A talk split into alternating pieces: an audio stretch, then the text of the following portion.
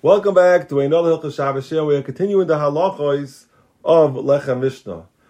Most poskim hold that if you have a broken loaf, it's still considered whole if it's only missing less than one forty-eighth of the entire loaf. For example, something like a matzah. A matzah, a little bit of the corner is broken. If it's one forty-eighth or less, so then most poskim hold that is still called a davar shalim, and you can still use it for Lechem Mishnah. The rechoshokan actually argues in that to hold that's called a chasa, but the ma'aseh most poskim hold you can rely on that and hold that if it's only missing one forty-eighth, that is considered a shalim. Now, what happens if you have two khalas that while you bake them they got attached, but your das was to not ha- not to be one chalas, be two of them chalas? So halacha is, as long as you separated them after they baked, it's not a problem, even though they got attached and a little bit dough comes from one to the other one, a little bit of challah sticks to this and that. But since there were two separate challahs that only got attached while you're baking, now you separate them, they're considered shleimim, that's not considered a chesorin in a dava shalim. But if you don't separate it, you use both challahs that are attached, that's only considered one challah, not two challahs.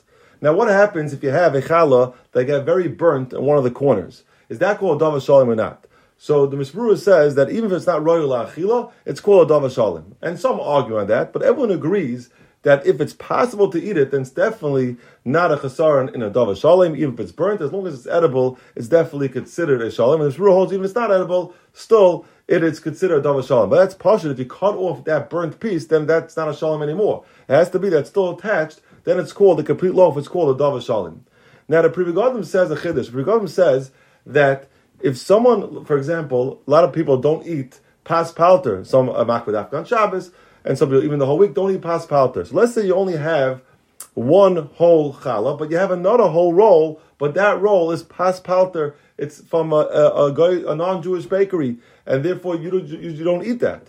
Could you use that for Lechem Mishnah? So the, the pregam says, even though you don't you don't eat this Pas Akum, this Pas Palter, still you can use it for Lechem Mishnah, because the ma'aseh it's called two challahs. So therefore, from this, people want to learn that, if, for example, if you have another challah that doesn't have your hechsher, or because it has a little bit of milk inside it, so it can't be used in this suda, still you could do Lechem Mishnah. Or example would be matzah. A lot of people don't eat matzah from Rosh Chodesh Nissan on, unless say someone needs a Lechem Mishnah, so he wants to use a, a matzah. Let's say it's a chametz matzah that he's makbar on that, even not to eat.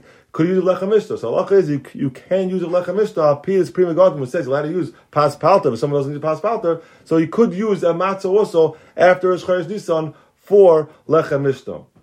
And there's other examples also. Let's say someone only could eat spelt bread, spelt challah, and he only has one spelt challah and one wheat challah. He also can make that, use that for Lechem Mishnah, even though he doesn't eat it. Another example will be a frozen challah. All we could buy in this Prima Gautam. If you have a frozen challah, even though right now it's not edible, but since it's a ma'aseh two challahs, you're still yoitza the mitzvah of Lechem Mishnah. Rasim Chamun Kohen in his sefer brings down from from Moshe Feinstein that a, a frozen challah is good for Lechem Mishnah, and his reason is because since you can put it into hot water in order to thaw it, so that makes it Royulah Achila. So it sounds like from that that it has to be Royulah Achila upon him. But in any case, we have a few different poskim who say clearly that if it's a frozen challah, you could be yoitza the mitzvah of Lechem Mishnah with such a challah. Everyone have a wonderful day.